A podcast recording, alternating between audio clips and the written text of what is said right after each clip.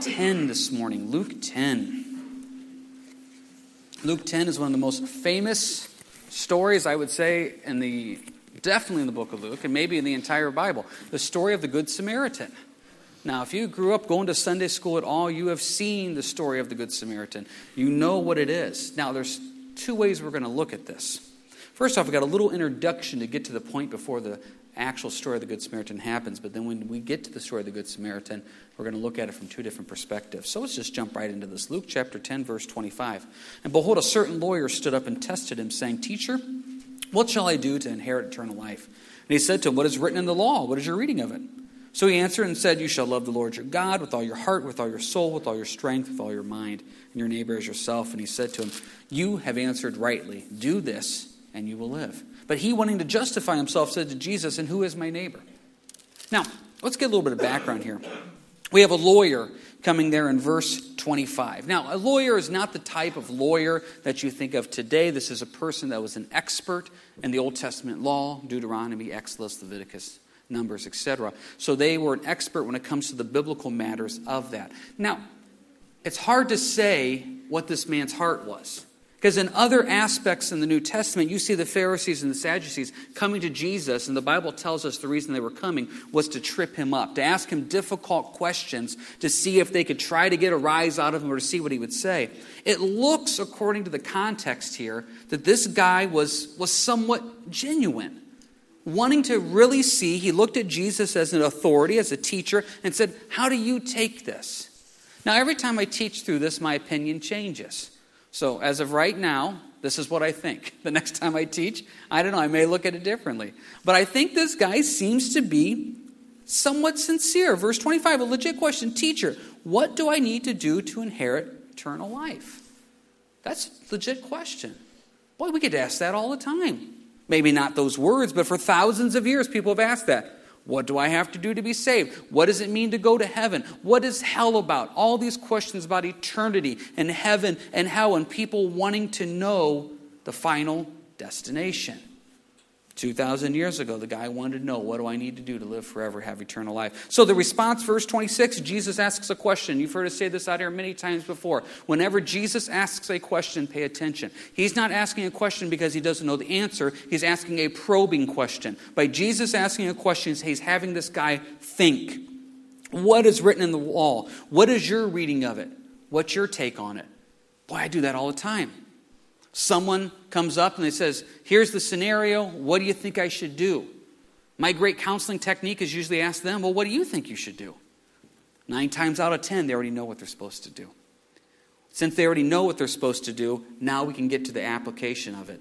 Now let's go do it. That's the hard part. So Jesus says, what, What's your take on So he gives this great answer, verse 27. This is out of Deuteronomy. This is the heart and soul of the law. All those books of law, Deuteronomy, Exodus, etc., all those verses are summed up in these two passages. Verse 27 You shall love the Lord your God with all your heart, with all your soul, with all your strength, with all your mind, and your neighbor as yourself. Two things love God completely, love other people. That's how you sum up the law. How simple is that? Love God completely, love other people. Now, if you do those things, verse 28, and he said to him, You have answered rightly, do this, and you will live. That's how you get eternal life. Now, that's obviously not real easy. Now, don't stone me when I say this, but I heard a pastor say this one time. Now, just hear me out. He says, Christians get it wrong. Christians all the time say there's only one way to get to heaven and they say Jesus. In John 14, 6, Jesus said, I'm the way, the truth, and life. No one comes to the Father but by me. He says, that's the only way to get to heaven through Jesus. And he says, Christians are wrong. There's actually two ways to get to heaven. The first way is through Jesus, the second way is to live a perfect life and never sin. Now, that's the problem, is you can't do number two. Jesus is saying here in verse 28, hey, you're right. Do this and you'll live. He can't do it. It's impossible to do verse 27. Jesus is saying, You are right. You do those things and you will live. But it's also impossible. Look at verse 27. Love the Lord your God with all your heart, your innermost being focused on God. Love him with all your soul. That's an eternal love. With all your strength. Every action you do is for the Lord. And love him with all your mind. You're constantly dwelling and thinking on him. That's impossible. I encourage you to do that for one day. Love Him with everything in your heart. Love Him with every thought you have. Love Him with every action you do. Love Him for all of eternity where nothing of the world tempts you and brings you down. You, you can't do it. As soon as you have that one thought of lust, you're out. As soon as you have that one word you shouldn't say in anger, you're out. As soon as your mind wanders off the Lord and all of the things of the flesh, you're out. It's impossible. But what Jesus was saying is, you do this and you'll live. Love your neighbor as yourself. Now, come on. Have a complete godly love for every neighbor you have. See, the guy knew there was something up with this because verse 28, Jesus says, You're right, do it, you'll live. Guy comes back in verse 29, but wanting to justify himself, he said to Jesus, And who is my neighbor? See, the guy knew there was a little more to this story. Okay, well, what's this mean? That phrase, justify himself, I see this all the time. If you got kids at home, you know your kids try to justify things. I don't know how many times the boys will come up and say something to the fact of, Dad, do you care if we go downstairs and do something? I don't care. Go ahead. Go downstairs, do something. So you don't care if we go downstairs and do something? Well, now you're making me wonder. What's, what's the do something? Well, you said we could go downstairs and do something. Yeah, okay, now tell me what the do something is. You're justifying yourself. This, this is how we do. This is how we do it. The guy knew something else was up. So his clarifying question in verse 29 is Who's my neighbor? I mean, I like the guy to my left, I like the guy to my right, but the guy across the street's a little bit of a jerk. Do I need to love him? No, neighbor. Does that mean everybody I work with? Because there's people at work I don't really like, and they're not really my neighbors. Actually, I'm the only person that lives on my mile. So, I mean, that, that, it's really easy. See, he's trying to justify himself. Who is my neighbor? Because I want to get this all right. Here's the problem with somebody that runs their life according to the law and legalism. You're always dotting your I's. You're always crossing your T's. You're always making sure everything's right because you live in this burden of legalism, of I have to do this right, and if I don't do it right, see, I'd much rather walk in grace and mercy. This guy had to know who's my neighbor, because that's the people I need to love, and I need to make sure I'm doing this right. So, to answer the question of who's his neighbor, Jesus gives the parable of the Good Samaritan. Now, we're going to go through and talk about the practical way of applying this. Then, we're going to talk about the spiritual example of this. Verse 30. And Jesus answered and said, A certain man went down from Jerusalem to Jericho and fell among thieves who stripped him of his clothing, wounded him, and departed, leaving him half dead. Now, by chance, a certain priest came down the road, and when he saw him, he passed by on the other side. Likewise, a Levite, when he arrived at the place, came and looked and passed by on the other side. But a certain Samaritan, as he journeyed, came where he was, and when he saw him, he had compassion. So he went to him, bandaged his wounds, pouring on oil and wine, and set him on his own animal, brought him to the inn, and took care of him. On the next day, when he departed, he took the two denarii, gave them to the innkeeper, and said to him, Take care of him, and whatever more you spend, when I come again, I will repay you. Now, that's a great story. We've, like I said, I bet the vast majority have heard this before sometime. This is a very famous Sunday school story. The guy's walking down, he gets robbed, he gets beaten. These people come, two don't help him, one helps him. It's a great example of just love. Just unconditional love. So you got to know a little bit of a background here. This Samaritan, if you've ever studied out the New Testament, the Samaritan, the Jews, hated each other. And, and, I, and I wish I could think of an example to show you how much hate they had. Just a hate for each other. See, the Samaritans were a mixed race people. They were the northern tribes of Jerusalem. In 722 BC, Assyria came down, defeated them, and started intermingling with them. And so what happened is they started intermarrying, and so the northern tribes became this mixed race of Assyrians and Jews. So the Jews looked at them and despised them. And so there became this break between them to the point where just the Samaritans started creating their own worship, if you will. They created their own temple area, if you will. And so the Jews and the Samaritans hated each other. So much so that a Jew wanting to get from point A to point B, if that took him through Samaria, would purposely walk miles and miles out of the way. There's a hate here. So, for the Samaritan to show love, what's that teaching us? Unconditional love. Love your enemies. Jesus summed it up in Luke 6 27. Love your enemies.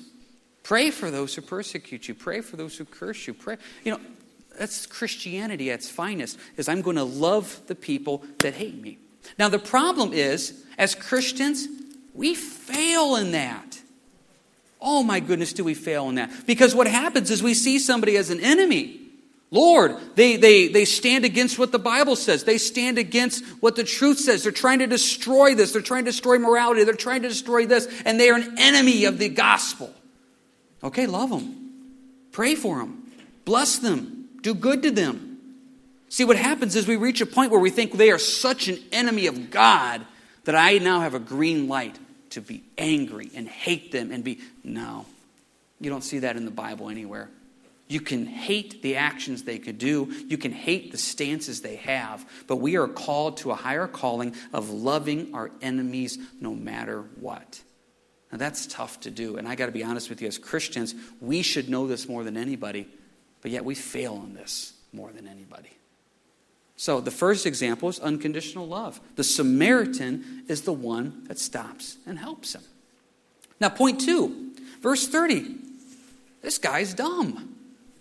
This road that he's walking on was known as the Bloody Way. It was about 15, 20 miles long, going downhill, rocky road. You went downhill about a half mile total descent, and it went, like I said, about 15, 20 miles from uh, Jericho to Jerusalem. What in the world was he doing that by himself? This is a place for ambush. They'd known for centuries, thousands of years, that this was a dangerous road. This guy shouldn't have done this. What was he thinking walking that way by himself? What was he thinking walking alone that way? Why was he doing that?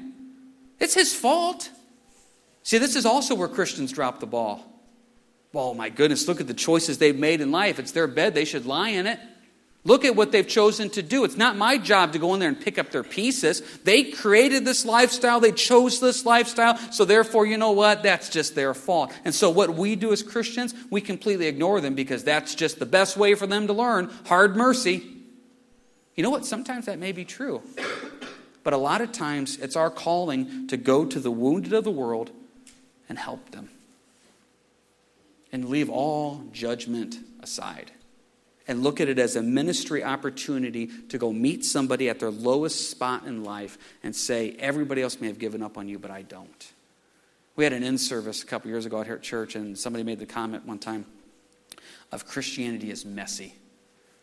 And boy, that really hit me. If, if you don't want to get your hands dirty, then you don't want to be a Christian.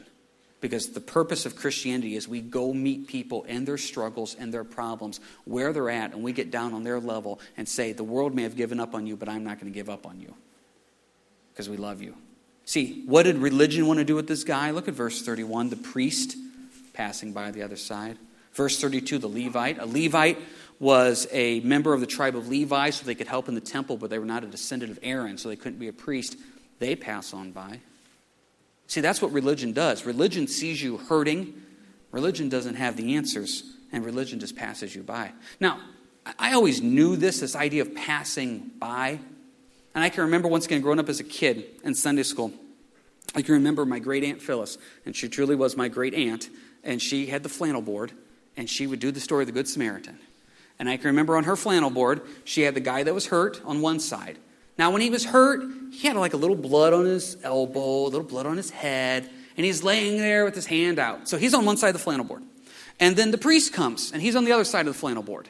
And she doesn't let him get anywhere as close to each other on the flannel board, you know? That's the point, walking by. Now, you always remember that as a kid. But then I remember one time seeing an actual, I guess, story of this that was made, a TV movie or what have you.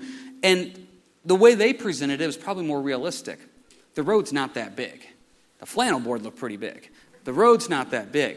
This guy is just not like a little owie on his elbow. This guy is hurt. This guy, verse 30, is half dead. And, and the priest, now you got to imagine, the priest, the priest is probably dressed in his priestly garb. I mean, this guy looks good. I mean, the priest is walking down the road. He sees the man. This road is not wide. He has to purposely, verse 31, go to the other side of the road. What a visual that was for me to see this man dead and dying, and to see supposedly a priest of God purposely go around him. Look at this once again, verse 31. And when he saw him, he passed by on the other side. Verse 32, the Levite, he came and looked and passed by on the other side. Christians, we do that all the time. We see somebody hurting in the world and we just don't want to deal with it. And we pass by on the other side. instead of stopping and getting our hands dirty in ministry. It is much easier to do nothing than it is to do something. And we use all the excuses we can think of. You know what? Well, it's not my calling. I don't know what to say. I don't know what I would do. It's his fault for walking down the road by himself. What was he thinking? I tell you, religion leaves you empty. I was just talking to someone not that long ago, and the subject came up of religion. And this, and this person was looking for answers and really struggling. And I knew he had the religious background, and I talked to him about that.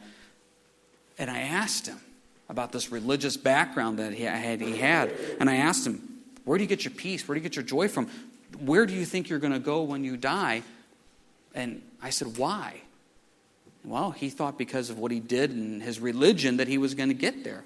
And I said, Where'd that religion get you? I said, It got you right to where you're at right now. Nothing. Half dead, spiritually dead. See, that's what religion does. It just leaves you alongside of the road and doesn't do anything for you. So, once again, the Good Samaritan, the enemy, unconditional love, comes, takes him, helps him, doesn't just help him. Verse 34 gets down beside him, bandages his wounds, helps him, lets him go on his own animal, verse 34, takes him, verse 35, and says, I will pay for this guy. I will personally take this on my own, and this is my responsibility to minister to this person. Verse 36 So, which of these three do you think was neighbor to him who fell among the thieves? And he said, He who showed mercy on him. And Jesus said to him, Go and do likewise. Simple application. Love your enemies. Do good to everybody. There's a great passage in Proverbs 3. If you're taking notes, write it down. Proverbs 3:27. Do not withhold good what's in your power to do so. Do not withhold good when it is in your power to do so. If you have an opportunity to do good, get out there and do it. Do something. Now, with that idea, let's talk about the other side of this.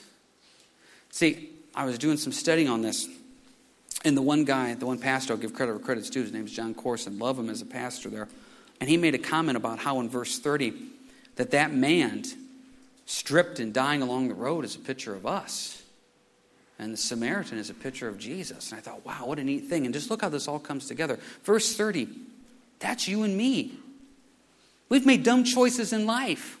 We shouldn't have been walking down that road. We shouldn't have been walking down that path. We walk down the road and path of life. We're stripped of everything. We're wounded. We're now laying aside the road. We're dead and dying. Look at that phrase, verse 30 half dead. Physically, we're alive, but spiritually, we're dead. We're half dead. Have you not ever made choices in life that have left you broken and bruised and bloodied and battered along the side of road of life and you had nothing? You and I are this guy walking down this road. Of course, we made stupid choices. We shouldn't have done that. We make dumb choices all day, all the time. God, forgive us. Some of them are bigger than others. This morning, I got out, I was getting ready to go out and start the car to come out here to church. I grabbed my ear things, I grabbed my gloves to go out and get the car ready. Dawn bought me these new gloves for Christmas. They're the best pair of gloves I've ever had in my life. Go out there, and so I'm start the car. I'm scraping off the snow. I'm doing everything. Car gets completely scraped off, and I'm getting done after doing this for a few minutes. And it, my, my hands are freezing. You know why my hands are freezing? Because I never put my gloves on. I just had them in my pocket. I have this great pair of gloves, and they're in my pocket. I'm out here scraping snow off, and I don't put my gloves on. So I realize how smart I am. So I get in the car and then I put my gloves on. You know, we all go down this road of life where we make choices we shouldn't have, and we're left at the bottom of the road, stripped and beaten and broken and bloodied, half dead. Who's going to help us? Well, verse 31, religion's not going to help you. It's going to leave you alongside the road. Verse 32, religion's not going to help you. It's going to leave you alongside the road. Finally, verse 33, your enemy's going to help you. Now, what I mean by your enemy, for some of you, think back before you got saved. You looked at Jesus as the enemy. You hated what he stood for. You felt convicted any time they brought up Jesus. You didn't want to go to church. You didn't want to hear it. You didn't want to hear about God. You didn't want to hear any of it. You looked at him as the enemy. He was a Samaritan to you. I've shared with you before that it was my junior year in high school when I got saved. And, you know, Jim had witnessed to me for, for two years. And those two years that he witnessed to me, my freshman, sophomore year, I couldn't stand it. Just couldn't stand it. I didn't look at it as this man trying to show love, grace, and compassion. I looked at it as a frustration. Well, same thing here. How many times have you tried to minister to somebody, represent Jesus to them, and instead you come across as the enemy? But it's the enemy that becomes your friend. In verse 33, the Samaritan comes, religion's left you high and dry in verses 31 and 32. Samaritan comes and shows you compassion. This word for compassion is fascinating. This word for compassion is used 12 times in the Bible. And in every context, it's used only in the context of either Jesus or in a parable where the person in the parable represents Jesus. This word is not used in other places in the Bible for, for everyday use for us. We use the word compassion a lot, but this is a deep meaning word of where you get in someone's life and show love. The only way that you and I can show compassion to somebody is when Jesus Christ lives inside of us and the Holy Spirit works in our lives. I'm not capable of showing compassion to my enemies. I'm not capable of showing compassion sometimes even my loved ones. It's only through Christ can there truly be compassion. So Jesus is representative of the Samaritan. And look what he does in verse 34. He bandages our wounds how many of you came to Christ scarred, beaten, broken? He bandages our wounds, pours oil and wine. Oil in the Bible represents the Holy Spirit, wine represents communion, fellowship with God. So he not only heals us of our wounds, he gives us the oil of the Holy Spirit in our lives, and he also gives us the wine of communion. We have fellowship with God, sets us on his own animal. Verse 34 Jesus carries me. He doesn't get me up and say, okay, now you walk. Jesus says, no, I will carry you. He does it for me. Brings me to the end where they take care of him. Now, you got to be careful with these spiritual points because I've heard pastors sometimes teach on things and they got a really good thing going, and then all of a sudden they want every little aspect to fit into everything. So they start stretching some of these points. I don't want to stretch this too far, but I was thinking about this. I was, Okay, well, then what's the end? Well, isn't the end almost representative of us, the church? Jesus takes the half dead people, heals them up spiritually, gives them the Spirit, gives them the communion of fellowship, and then he brings them to the church. And he says, Okay, church, it's now your ministry to take care of these people. And he goes, I will pay you to do it. In verse 35, take care of them. When I return, I will repay you. See, see, our job as a church is to minister to the broken people that Jesus brings in and then when Jesus returns, which he's going to return, Jesus says, I'll repay you for what you did. It's a beautiful picture of what our job is, is to take these wounded, bandaged people in life, take care of them through what? Verse 35, through the gifts that God gives us. See, he left it to us. And then Jesus says, I will repay you for all the time, energy, and effort you put into people and the ministry that comes out of that. It's a beautiful picture of what our job is. I tell you,